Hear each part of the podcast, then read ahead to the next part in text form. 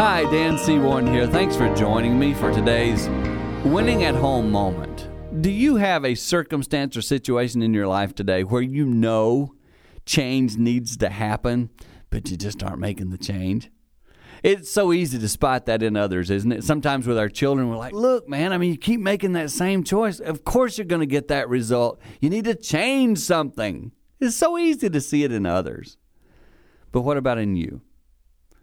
Is there a spirit, an attitude, something you're doing that you know you need to do it differently?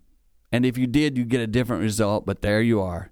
It's almost like an addiction. I've done it this way so long, I'm just going to keep doing it. I would encourage you today uh, to make that change. Do something that brings about a different result, hopefully leading you to a better family life, and of course, eventually helping you win at home.